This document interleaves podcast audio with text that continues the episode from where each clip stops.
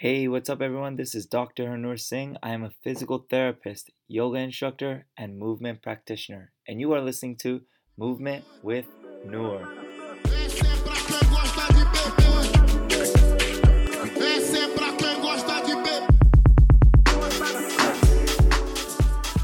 Thank you guys for tuning into another episode of Movement with Noor, where we get to host discussions between movement practitioners and scholars.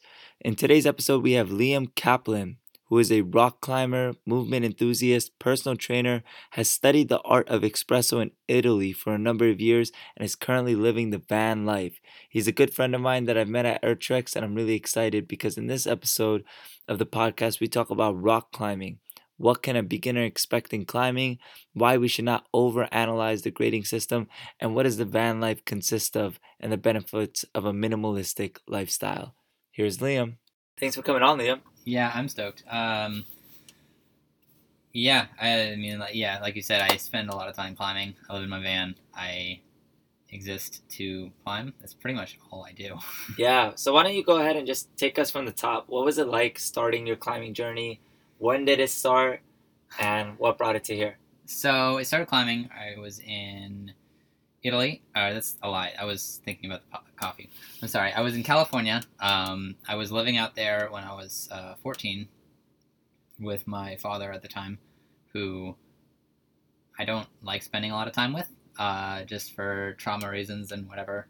Um, and so when I met uh, at the time my best friend, uh, his name is Victor. Um,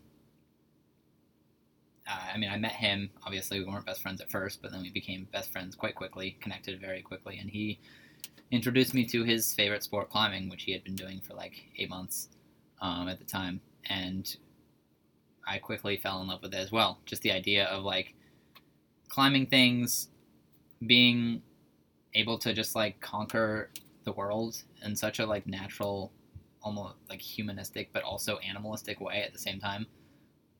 Um, it's such a beautiful type of movement. It's almost like a dance to me. Um, and he was on a climbing team, so I kind of joined his climbing team. Uh, while I was there, I competed some with him. We um, had a lot of fun doing that, and so that's where it really started uh, when I fell in love with it. Uh, so I'm Yeah. grateful for that. Sounds like age 14. So since then, you were climbing. And I remember at one point you said that you even had a car accident that sent you back a couple years. Yeah. So uh, after about a year and a half of climbing, I was climbing pretty heavily. I competed a bunch. Um, I was like, uh, I was just turning 15 at the time. I was climbing like V8s, V9s. Um, so I felt pretty happy with my progress um, climbing that and like uh, just over a year.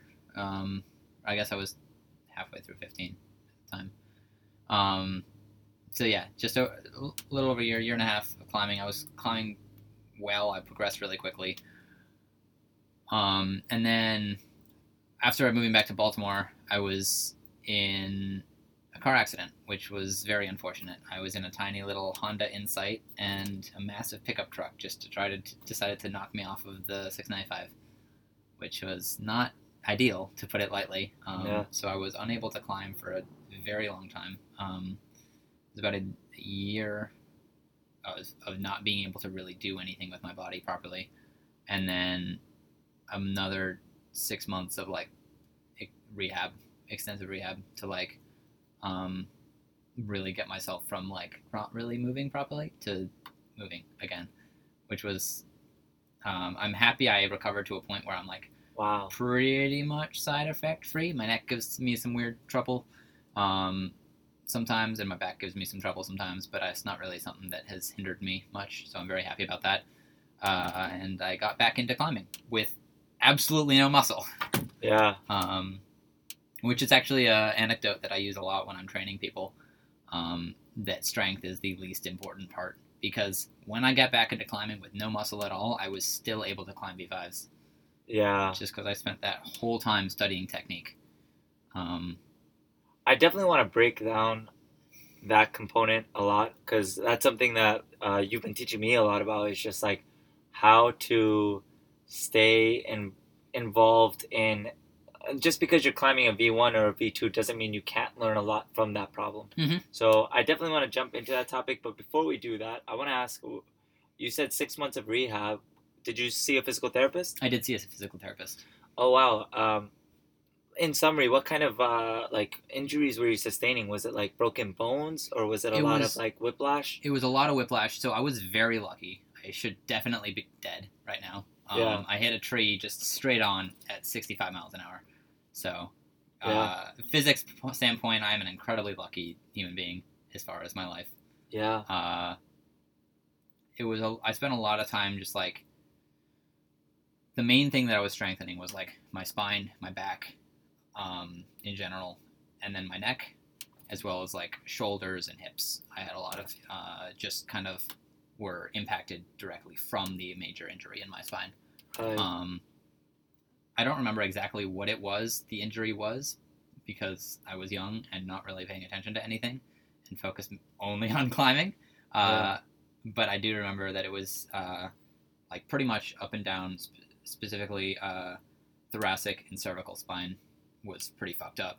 yeah. Um, uh, I was pretty okay in my lower back, but then my hips were not happy either. Um, But it doesn't sound like any broken bones. no broken bones, luckily. Gotcha. Just a lot of like um, whiplash like injuries Mhm. and reorienting the system. Yeah, That's hard, tissue damage. Oh wow. Not like external, but like internal, like tissue damage Oh wow. from movement. Um, yeah. Yeah, well, let's let's dive in on like some of what you were just talking about with the V5 climbing and coming in without uh, any strength component. I think for anybody who hasn't rock climbed or is just starting off their journey in climbing, it becomes a really big um, philosophy of what can I climb, how hard can I climb, and I think uh, that's what probably leads to the most amounts of injury. Uh, that mentality, and then maybe even like this um, aspect of can I focus in on grades and get a higher grade, get a higher grade faster and faster and faster. So uh, one thing that you were teaching me, um, I actually recently sustained also a finger injury. So um, as I was trying to get back into climbing, you were explaining to me the concepts of just little things like cl- climbing quieter, coming down, counting regrips, concepts like that. And so that was really helpful for me because it didn't make it only the strength component. I wasn't just trying to go up another grade, but instead I was just focusing in on the softer technical components of climbing.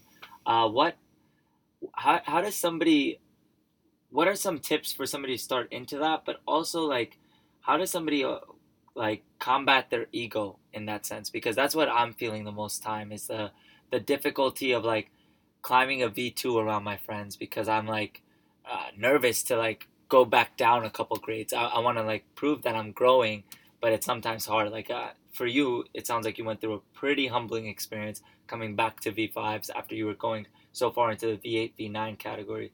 What was the experience like, and how do you have any tips for anybody else on that? Um, so the first thing I want to say is probably most injury is not actually going too far, but rather training too hard. Um, but that's just something I noticed that I wanted to bring up at some point uh, and just You can Say- put it out there. that. put it out there and set, so that I remembered it. Anyways, uh, ego is definitely problematic um, as far as climbing goes. The whole grade pushing concept is a big, like, I mean, a lot of people are like grade pushers, trying to constantly like, oh, I did three V9, so I can do a V10 now, or I even did like one V9, so I can do a V10 now, or one V5 and do sixes, or I should be able to do sevens now because this one seven is my style. Um, even though I did this one five and I've never done a six before, or whatever. Um, or another concept like I've done a V6, so I should be able to do all V5s ever. Um, and this is not true because like grading, uh, it's not a one-dimensional thing, and I, it's it's a term I use a lot is uh, grading not being one-dimensional. And what I mean that by that is that it's not just like a linear. It's not a line. It's not one-dimensional in that sense. There isn't even though that things like have some overlap, it's still Mm. not doesn't line up like that because things can overlap in a one-dimensional field. Things have difficult different types of grading and difficulty for different types of bodies, different types of humans, different types of strengths. Um, so something that might feel like a V5 to me because I'm good at crimping and shouldery things and using my feet very well might feel like a V7 to something someone else who's a lot better at like big compressiony slopers um, on like over uh, like on a steep overhang, just campusing, just because we have very different skill sets, and so what might feel very hard for someone else might feel very easy for me. Uh, and that doesn't mean this grade is any less difficult for them because I can do it easily. It doesn't make it a V5 because it feels like a V5 to me. It doesn't make it a V7 because it feels like V7 to them. So that makes grading very difficult Yeah. like in the concept that and of course there is a general range where things tend to trend upwards in difficulty as things get harder but it's not like a line of difficulty even if it's like an exponential line that line is not a single line it's more of like a, a cone Yeah. um, or like a cylinder of grades where things just kind of like a mishmash of difficulty kind of trending upwards in difficulty as grades get higher um, and uh, like another great thing is like body types like i am 5'11 with a negative 2 ape index which means i am Whoa. Negative two ape index. mhm, i've got short arms Dang. Right? uh, so big long reachy things is not something i'm very good at yeah. Um, body tension is very hard for me because of the size of my torso, especially compared to my arms.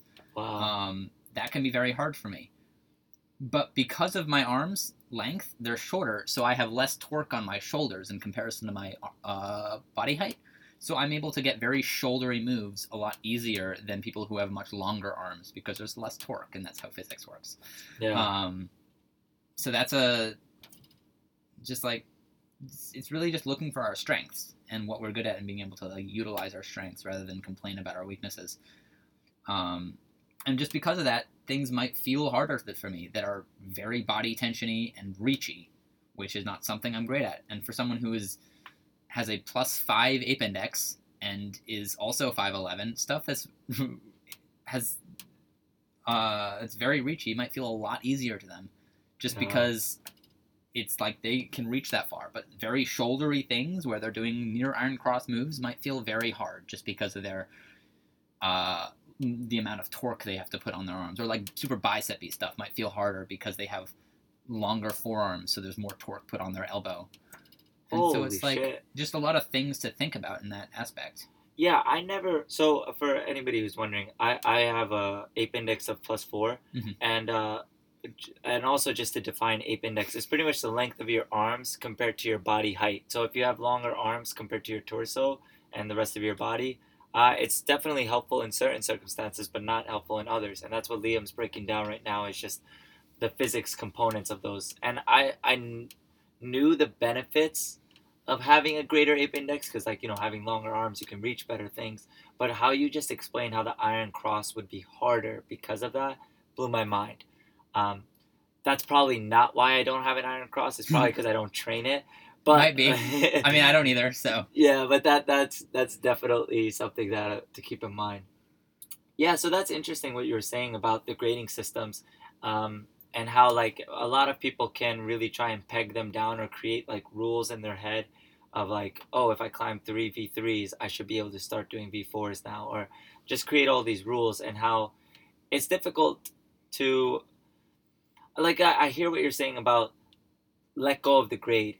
Well i, I wonder because um, for a beginner it almost seems like their only association with the climbing world. Like it's the only way they can identify the spectrum. So how would you suggest for uh, somebody who's uh, either a beginner or more involved in their climbing experience to look at a climb from the starting point without getting too focused on the grade?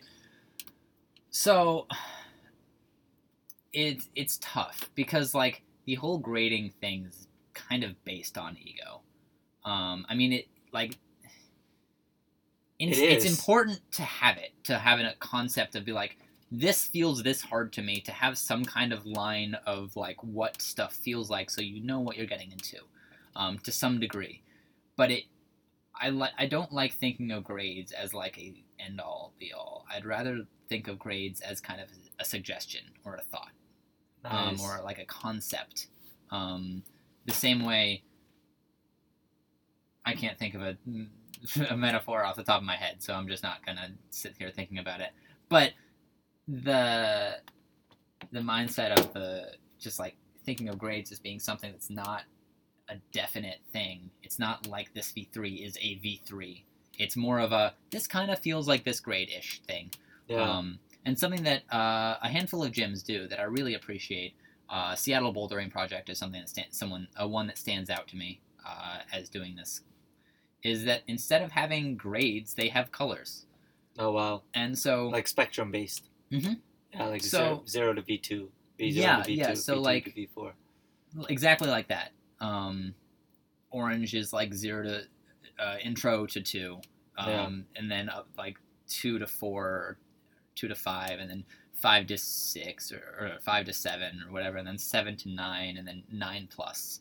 Um, and then it does like then if you get on something, it doesn't it doesn't necessarily mean it's too hard for you because it's a certain grade or too easy for you because it's or like should be too easy but you can't do it because it's a certain grade. There's a spectrum. You don't know. And because grades are more of a spectrum. Some just because something feels v5 to someone it might feel v8 to someone else. Yeah. i've had that situation. There's a a seven in the gym right now and it feels like a four to me but i was talking to someone who was talking to me about how it was one of the hardest sevens in the gym and i was like like i, I understood this grade concept but like the fact that they said that and i, I just like at first it was like what yeah. because it feels so easy to me in my con in like from my skill set and my abilities and my strengths.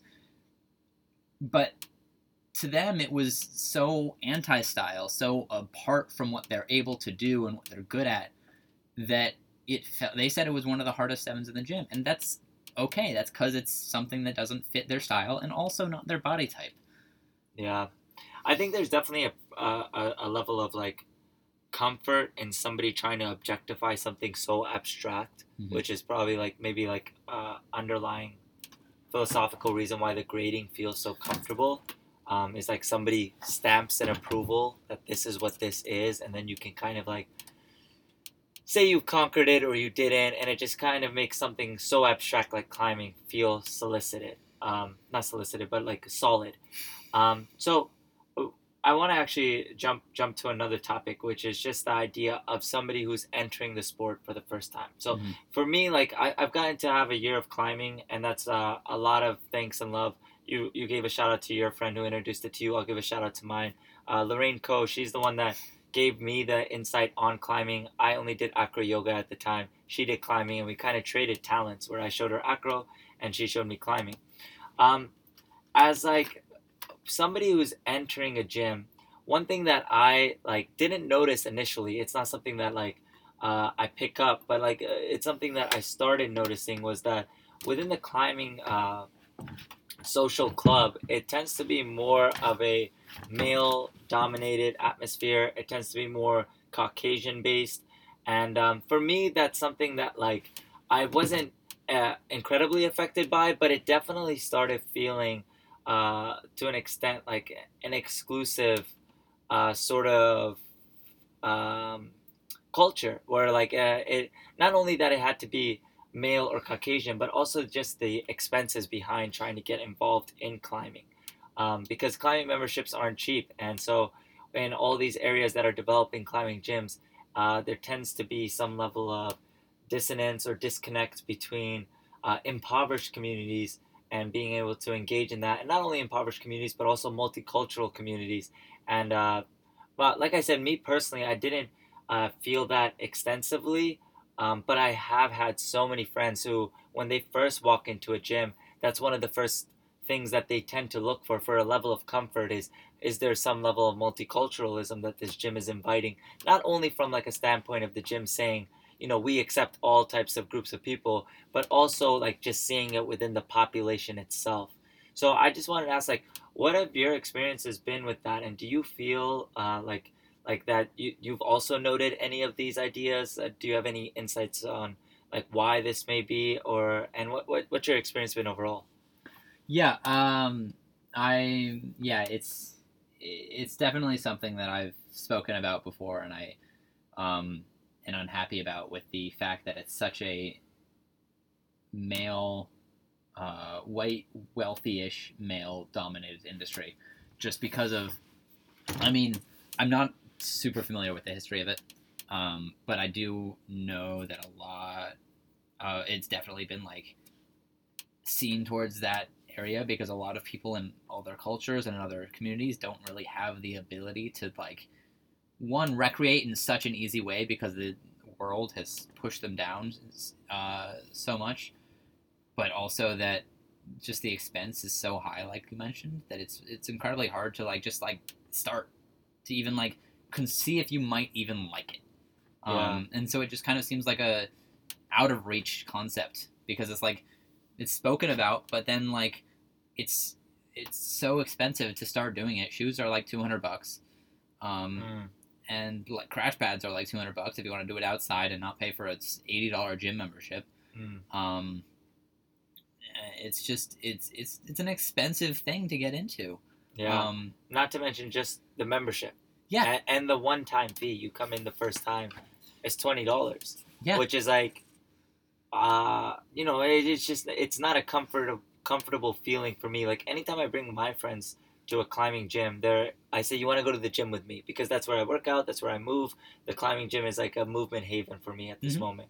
So uh, when I'm like, you want to go to the gym with me, they're like, yeah, how much for a membership? And Planet Fitness is costing ten dollars a month. right. And then this climbing gym for a one-time entrance fee can be anywhere from ten to twenty dollars, and then gear rental on top of it. So you, I can see uh, how quickly it can block certain populations from getting access to it. Yeah, and it's, it's just such a such a difficult thing because it's. I mean, I understand the concept. It's expensive to start a climbing gym, but it the fact that all the money comes from like the client base makes it so hard to like get other groups of people from uh, more ma- marginalized uh, regions of the world or of the city into the sport because it's it's like you, it's such an expensive buy-in. It makes it impossible to just kind of be like, yeah, I'm gonna see if I enjoy this new sport. Um, I really like the idea of the um, the sliding scale membership. Uh, they uh, where was that? Wow, I'm blanking on where it was. There was a the Walltopia gym in. I should know where this is from. It's all good. Uh, while we're thinking about it, I actually want to give a shout out to Tufas Boulder Lounge uh, out in Philadelphia because they do have a sliding scale. They are set up where they're doing the grading system, like you said, where it's uh, in spectrum based, and they, they really are reaching out to uh, the local population instead of trying to create divisions between um, like the wealthy and the non-wealthy. So they're doing a fantastic job in leading Philadelphia in a lot of the social changes and are heavily involved with the POC community of climbing there. So I just wanted to give them a shout out because they're doing everything you're talking about, and so that's exciting. That's that's so awesome to hear. Yeah, Um, another gym that I'm somewhat a part of to try to help create is uh, the Pigtown Climbing Gym, yeah, um, which I'm really excited to be. Um, I'm not as much of a part of it as uh, I'd like to be, but it's kind of hard to reach out to more people, especially during COVID lockdown and stuff like that. Um, it's getting better now that the vaccine is more of prevalent, uh, which is why I'm comfortable being here without a mask with Noor uh, being fully vaccinated, which is awesome, but also not super relevant to this podcast. So like, um, uh, thanks but for clarifying that. yeah, um, but it's such a cool thing that that's like a thing that these people like that people are doing. Um, I'm very excited to have that be a thing that uh, in Pigtown um, have a uh, sliding scale membership gym. Um, we were talking; it was originally supposed to be a free gym, but technically you need some membership because of insurance or some do- stupid shit. Um, I don't know as much as many people do. Uh, I'm not going to speak like I do. I'm not uh, a head director of that. Right. We can pause on that because I actually uh, am inviting Pigtown Climbs to talk about it more extensively. But pretty much they're a gym that's going to be a nonprofit based gym, and they're about to do a lot of exciting work in Baltimore. So we're going to save that for another podcast. But what one thing I do also want to talk about, we talked about the climbing. I want to talk about at some point injury prevention, but we might pause on that because we can dive deep into what that looks like Oh yeah, uh, on another podcast. Why don't we just talk about this atmosphere we're in right now? We're in Liam's van. It is fantastic because it's not only his van, it's his home. and uh, it's an opportunity for me to experience somebody who's off the road, who's getting or who's on the road and getting to experience a lifestyle that has to be at some level minimalistic. And I, I'm a huge fan of that type of lifestyle. So why don't you just tell me about like what inspired it for you, and what do you have in this van? Because like I'm Not sure much. a lot of people would be interested on how much.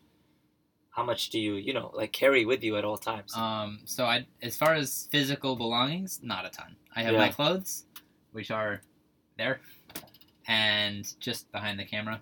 wow. Um, For anyone who's wondering, it is a small crevice uh, right above the driver's seat in which he has many of his clothes packed away. And so, I mean that that's, that's all the clothes I have. Yeah, don't that's than that. somebody's that's somebody's sock drawer, I would say, like and a humbled one. So that's impressive to see that you're able to consolidate so much. Yeah, I mean, I don't need that much room. That like the number of clothes I have is like, it seems so excessive to have like thirty different outfits for each occasion. Like I have a handful of pants for climbing, a handful, uh, and then like one pair or like two pairs of pants for like not climbing experiences. Like if I want to go out and be somewhat fancy, if someone invites me to do a dinner or whatever, which pretty much never happens, but it's a just in case.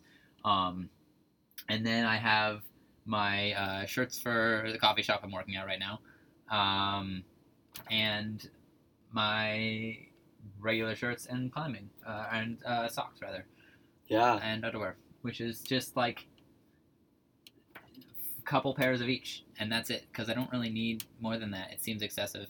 And pants you can wear a handful of times before they're dirty, especially if you're not doing anything too excessive with them. Um, Yeah. And whoever's not watching the video right now, so we're located in his van. Right, uh, right behind me is his bed. Um, I, we have a little stove top here. I see a toilet. Um, why don't you talk me through like what what are some of some of the ways that you just cook a meal? Um, how do you heat this van? Like the basic luxuries that we don't even think about. Yeah, so um, I don't shower because showering is a luxury that we don't need. I wash my body with a washcloth and water that I boiled on the stove, Wow. um, and some soap, and then I uh, wait for it to rain to wash my hair. I don't ever wash it, but I'll rinse it with water um, because it's it's nice to rinse it with water. It's unhealthy to wash your hair with soap, so I never do that. Wait, why do you say you wait for it to rain? Because uh, I don't have a downpouring thing, and I don't really feel like filling a massive tub filled with water to then stick my head in and then dump out. So you you you wait for the rain to wash the hair. Yeah. Dude, that there's something so beautiful about that. that like I've never heard that that like somebody's uh routine is l- very intertwined with nature. I mean, Yeah, obviously I've heard that, but like it's so fun to to meet somebody who's like uh you know just uh, just involved in the environment to the point where their habits are depicted by what the Yeah. weather is up to. I mean, all the water I get is rainwater. oh wow. Um, well, it's a mix between uh, rainwater and uh, fresh spring water. yeah. So I collect rainwater in, in buckets and I pour it into my. I have a 25 gallon tank under my bed, um, which holds all my water. Uh, then I have a water pump that feeds it to my stove, uh, stove sink. Yeah. Um, and that's either rainwater that I collected or uh, water from freshwater springs that I've collected as well. wow. I used to have a gray water tank. I took it out and put a Tupperware because I got lazy emptying it, and it takes so much more effort, and it takes, uh, and it makes me more careless about how much water I use, um, which is not something I want to be. So instead, if I have a, like I believe that is a, uh, a one liter Tupperware, so I only can use one liter at a time of water before I'm forced to dump it right. which is makes me very conscious of how much water I use, which is nice, and that's also a lot less cumbersome than going under, grabbing my uh, gray water tank, coming out, dumping it into directly into uh, like a waste container or something like that. When I just have like a liter of sink water, and it's it's great. So it's a lot more um, makes me more conscientious of the water I use, which is really helpful, and it's less of a pain, um, and it uses less space, which is cool too. Um, I also have under the bed is my mass storage and my bulk storage. I have my crash pads there. I have a broken espresso machine that I've been trying to fix up and haven't been able to fix up yet because uh, it's 30 years old or something, and I can't figure out what it needs. Um, uh, but that'll happen at some point. I have also my all my electricity and batteries, so I've got two 250 amp uh, amp hour batteries, um, plus a 2,000 watt inverter under the bed. Um, the mattress is a memory foam mattress uh, that was gifted to me by a rich friend, which is fucking great. It's the nicest mattress I've ever slept in, and it's in a van, which seems kind of unreal. Um, I've got the fridge, which is what you're sitting on. Uh, my countertop is a um, piece of uh, beechwood that was it's a butcher a beechwood butcher block that was gifted to me, um, and I uh, used a Dremel and carved out a cutting board where I'm sitting right now. I cut a hole for my sink and a hole for my gas range, which was giving me some problems with the gas uh, line. So I just put a camping stove on top of it for now until I fix the line. Um, uh, I've got my dry toilet, which is a composting toilet, which is kind of where the camera is sitting right now. Um, toilet. Toilet. Uh, yeah, so that's a dry toilet. It's pretty much I use peat moss. Uh, it's completely odorless, which is great. Um, smells less than a blackwater tank, and I don't have to worry about dumping a blackwater tank. I just have a bunch of compost, which is great for the soil. Um, if I ever want to help the environment, or if someone wants a garden, I can be like, hey, I've got super rich compost filled with amazing nutrients that I've discarded from my body. Wow, that's uh, that's a marketing spiel that might actually work compared to here's my poop. right? right? Here's my poop. Um, but if no one wants it, I just uh, drop it in like I spread it out through the woods somewhere, or um, if I'm in a city with not a ton of woods, I give it to like a composting plant or like a composting place that composts stuff, um, which is nice. nice. So I can do that. So that's the van. Um, it's got vinyl flooring, uh, a propane tank for the stove, um, which is also where I have some extra storage, where it's where I keep my laundry um, and tools and shoebox or uh, and shoes, extra shoes. Um, yeah. Yeah. So um, there's a couple things I want to quick say. The first one I just want to say is we talked a lot about climbing and we talked a lot about the van life. Um, just one time, this is a movement podcast. I love having you on because you you have this extreme uh, this uh, extremely well calculated thought process on how the body works. Like whenever I show you th- concepts that are outside of climbing, like I, have been getting to show Liam some handstand work or some maybe some basics in planching, and uh, he's been getting to show me so much in climbing. Like what what what brings you to movement as a whole? Because uh, I I see that you have a mind that's more than just focused on climbing. And uh, why don't you just give like a small summary of like what, what, what the experience has been for you to move your body, what calls you to do it, and what are some major interests in it? Um, well, I spent a lot of time not moving after my car accident. So mm. the fact that I can have full range of my body after such a devastating accident is very lucky. So I'd rather use it than not. Um, climbing is a very movement focused activity. Like the amount of movement in climbing is surreal. Like there's so many different types of muscles and uh, positions and groups of muscles that you utilize to put yourself up the wall, especially as you get into more complex techniques um, in different types of climbs. And so that really has pushed me into really trying to understand my body more. Um, and I've gotten I'd like to say decent at understanding, uh, like with my body awareness and understanding where I am in space, um, and being able to control myself minutely, uh, and just like being able to, just the the understanding of bodies themselves is just a lot. It's just fascinating to me. Yeah. Um, the human body is such a wild thing. Right. Um, it's got so much in it. Uh, animals' bodies too, like out, like um, non-human animal bodies, rather, I should say uh, as well. I know less about the movement there, and I can personally less experiment with that. Um, so I am able to, with what I have, I have a human body, so it's what I can experiment with. Yeah. Uh, and being able to just find the limits of what are possible for humans is incredible. Um, we were talking, like just for example, we were talking about uh, a V sit and then s- straightening out a V sit to be p- parallel to the ground.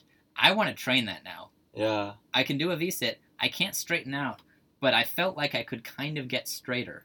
Yeah. So I want to start doing a tuck V sit to try to see if I can get my back parallel to the ground. Wow. Yeah. And for those who don't know what a V sit is, I mean it's it's an incredibly hard movement to try and even explain, but it's kind of like an L sit where you're sitting in a seated position and your body looks like an L and you lift yourself up, then you elevate the legs and it For turns into a V. watching, And for those who are watching, Liam is doing a V sit.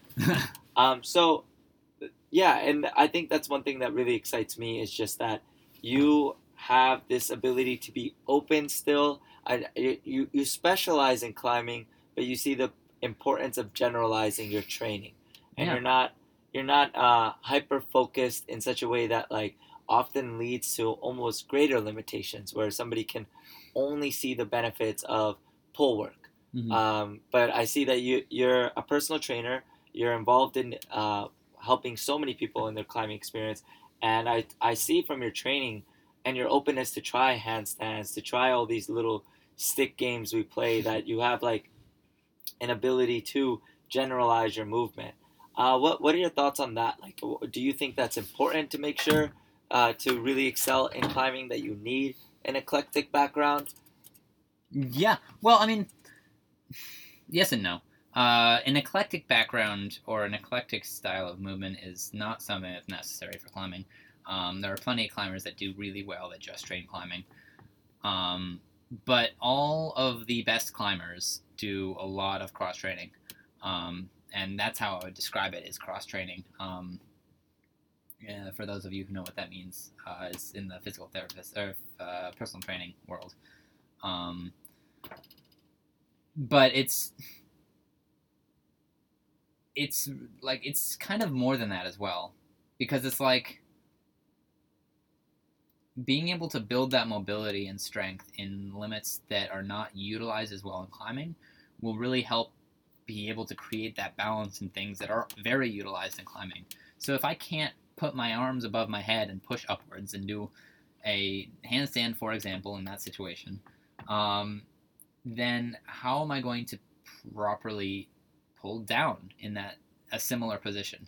If I can't push up, and also like along those same lines, if I can't, if I'm only pulling down and never pushing up, the muscles are going to get so imbalanced that I'm not going to be able to properly keep pulling and strengthening those pulling muscles without causing an injury because of the imbalance of muscles. Yeah. Um, and that goes further into injury pre- prevention. So that balance of uh, movement and technique and strength, uh, strengthening exercises, really goes into trying pre- to prevent um, injury. I do a lot of push-ups purely to strengthen my triceps, so I don't get a bicep injury, um, uh, or just like a, a flexor tendon injury specifically. Um, and I do a lot of rice bucket. Highly recommend rice bucket. That's going to be more in the injury prevention uh, episode whenever that happens. Um, awesome. but that's again extensor on the fingers to try to for more injury prevention um, and like all these like kind of counter movements that are just like the opposite motion of one i train my front levers like crazy i also train my back levers and i also train planches um, Yeah. planches more recently but these are just like kind of the opposite idea both front and back levers are pulling, but from opposite ends of the spectrum. Planches are pushing, V-sits are pushing, again, opposite ends of the spectrum. Um, opposite ends of the range of motion rather than spectrum, I should say. But uh, and these are those are great things to train one and the other because if you have one side, you kind of want the other. Otherwise, it's going to be an imbalance and a lack of movement. Yeah, fantastic. Liam, I want to save the injury prevention stuff. That was an awesome little um, beginning piece to Yeah. it, uh, where he kind of just talked about training opposites. If you are climbing, please train the opposites. I think that can be just a universally understood concept in any form of movement. It's really nice to uh, get get yourself in a more balanced state by doing opposites. So, with that being said, we talked two major topics today. We talked climbing, we talked movement. I mean, we talked van life. For anybody who's interested in one or the other, let's start with a beginner climber, somebody who just is hearing this. They actually never even climbed. They might have climbed in a second grade field trip. What do you recommend for them if they enter this space on how they can start their journey? Talk to people.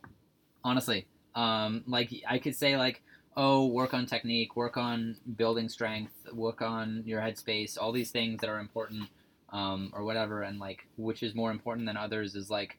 Um, I have an order that's uh, I strongly believe in, uh, which is most important. But I would say just talk to people because the climbing community is so unbelievably friendly that if you see someone doing something that you find incredibly impressive, say that. Hey, I really appreciate what you did. That was incredible. I really find that impressive. Can you show me something you know? Can I learn from you? Um, nine out of ten times, they will be more than happy to show you. Uh, it's it's and fuck that tenth person. Right? fuck them. They shouldn't be in the climbing community anyways. Um, and it, it's just so incredible, just like how welcoming this community is, and I've I've loved it so much. Um, and it happens all the time when I see people who look like they don't really know how to start climbing. Um, I just introduce myself. Hey, what are you doing? Show me what you got. Show me show me your climbing. I want to see. I just want to be um, enjoy climbing with you and just spend a day. And if they want me to help them uh, with their climbs, I will. If they don't, I'm not going to say anything because it's something that's for a lot of people want to experience on their own and appreciate in their own slow movement uh, in their own journey. And if they don't want someone to tell them how they should do something, then I, am gonna fuck off. I'm not gonna say shit because that's just gonna kind of turn them off of the movement in general. That's also to you stronger climbers who are like want to help people. Like I get it, I do too, but sometimes helping people by telling them how they can be better can then hinder them because they don't want that. And wow. then it'll push them back in their grades or their eh, motivation. Yeah. Wow. First off, I want to say I love that advice because my first thoughts, uh, like when I when I teach movement, I can I always say find a community. But for some reason, when I asked you that question, my answer is going to be technique, that was going to be my answer. But actually, I love that you said talk to somebody, and I love that you split up the responsibility between the person who walks in the door to the people who have been through the door. Um, I think if uh, uh, I were to comment on it and you're just starting the climbing journey, setting a goal of talking to one person every time you go can be a fantastic way to just like find a reason. And uh, it's it, it comes really natural in this community. It's something I've experienced. I just moved to Baltimore I've been going to Earth Treks, and the community there is strong. People are so friendly. Um, if anybody is feels like they're barred from this type of experience, reach out to me. If you're in the area, I would love to use a guest pass and bring you in. And um, yeah, so that that, that applies that, to both of us. I'm that, also happy to help. Yeah, that and that's something that we really want to. You know, I think uh, I think any person who loves climbing wants people to climb. That's kind of just a natural a sequence of events. You find it, you love it, you want to share it. Um, so, what? So that's the one thing you would say for the person who wants to enter climbing. What about a person who like? And, and before I actually say this, I want to say, um, I think these types of goals and ideas we're talking about with climbing are universal. I think that whether you're trying to find a community in the climbing sport or you're trying to find a community um, and you're just a nurse and you're you're starting a new job or in any field these types of uh, opportunities, I mean, of, of maintaining responsibility as a person who's a veteran to introduce people who are newer and those who are newer to ask for that guidance is just universal and it's something that can really help you feel more connected with your environment. So, uh, jumping into the next one, we talked climbing, we talked van life. Somebody who wants to enter van life, I know my friend Jordan does. He's going to be listening to this podcast. What would you recommend? Um, so on Jordan's half specifically, so this is a, probably a good example. He was talking about getting a, um, just a skipper just to start out, um, which is just the idea of having a small van that just has a bed in it and maybe a camping stove. That's a very. I was talking to him specifically about this. That's a very different mindset. It's like I don't feel like at all I'm in a skipper. I don't feel like that's a middle ground between living in a home and living in a van. Because if anything, this is in the middle ground between a home and that. because this is Mm. like having a home. I have the ability to walk around. I can cook. I can chill and read a book on my fridge. I can sleep. I can hang out with someone. I can stand and have a dance party. I can't do that in a skipper. Can't. That's just the bed and maybe a camping stove. And the idea of like going around looking for a place to find food. Uh, maybe if you have a cooler in your van, you can only have food in it for small amounts of time. Um, and so that's a, it's a very different mindset. You don't live with all of the luxuries of being in a house. You live with the luxuries of being in a car and having a cooler and maybe a bed, like a more comfortable front seat to sleep in. Right. It's a glorified car. Right, exactly. This is more of a minimalistic house Wow. um, on wheels. Uh, so if you want to go, if you do need a middle ground, I'd go tiny home oh, I um, see. and get a tiny home. Uh, if you have the money to go do both. Um, otherwise, I'd say do some soul searching. Yeah. Really just think about yourself. See, in your home, you could try to just get rid of as many things as you possibly can because you don't have room for shit. And think, count, be able to count physically everything you own without looking at them. Because I know every single thing I own and I could list them off right here, right now. Um, Wow. Yeah, and I I, I uh, subscribe to minimalism nowhere near as heavily as Liam, but um, in the sense that I uh, have just found myself much happier when I disregarded a lot of uh, um, materialistic items in my life. Like right now, Liam's talking about counting. I can count. I have one spoon. I have one fork. One Mhm. knife. I have two glasses. Two two bowls. I have uh, like everything that I own. Also, I, I do my very best to maintain a minimalistic lifestyle, and I think it it definitely speaks volumes on uh, th- this letting go effect of constantly chasing more materialistic items and it, it's I, I think for me was a major shift into looking for experiences instead of another item instead of a bigger home instead of a bigger tv it just became an opportunity for me to spend my finances on experiences um, is that what you've been experiencing as well Yeah. Um, well, I spent a lot of money to build the van. Um, yeah true So, so that is definitely something you want to take into account. There, so there, I went um, mild luxury when I got my van. I'm not fully decked out. I don't have some uh, crazy van or a schoolie like a lot of people have done that have a lot more money than myself. Um, but I wanted to really go out and be able to build it in a way I wanted to. So I spent a little bit more money than the bare minimum. You can build out a van uh, for probably 25 grand. Um, you can get a really, really cheap, um, like, kidnapping van. Uh, one of the low roof ones that you can't stand up fully in. Um, and be able to get a similar type of luxury as mine to the extent where, except for the fact that you can't stand up um, and you have much less room. Other than that, you'll have all the same appliances and equipment for I'm gonna say about twenty five grand in total, including the price of the van. Um, because you can get one of those vans for about like five grand, um, and Right. uh, one that you can trust a little bit more for like ten grand. Um, and that that really cuts down costs. Mine in total was about fifty grand. Mm. Um, it was about 25 for a 2019 ProMaster because I wanted something that would last me 10 years. Um, and about 25 grand for all the equipment to build it. Um, about 10 grand of that went into solar. Wow So that's very expensive. If you want solar, that is something that's expensive. I'm very happy I have it. It's less useful in the winter, but in the summer it does a lot, and it's incredible. Um, and I'm yeah, I love the fact that I did that, and I think it's worth all the ten grand that I spent on it. Um, and if anything, it makes itself back because I'm spending less money on uh, gas. Yeah. Well, Liam, thank you so much for the podcast, man. Um, for for the whole experience. I mean, like, so I met Liam. Uh, I saw him at the rock climbing gym. He had cool pants. I walked up to him and I said, "Cool pants," and that's how we met. We were talking about meeting people at the climbing gym.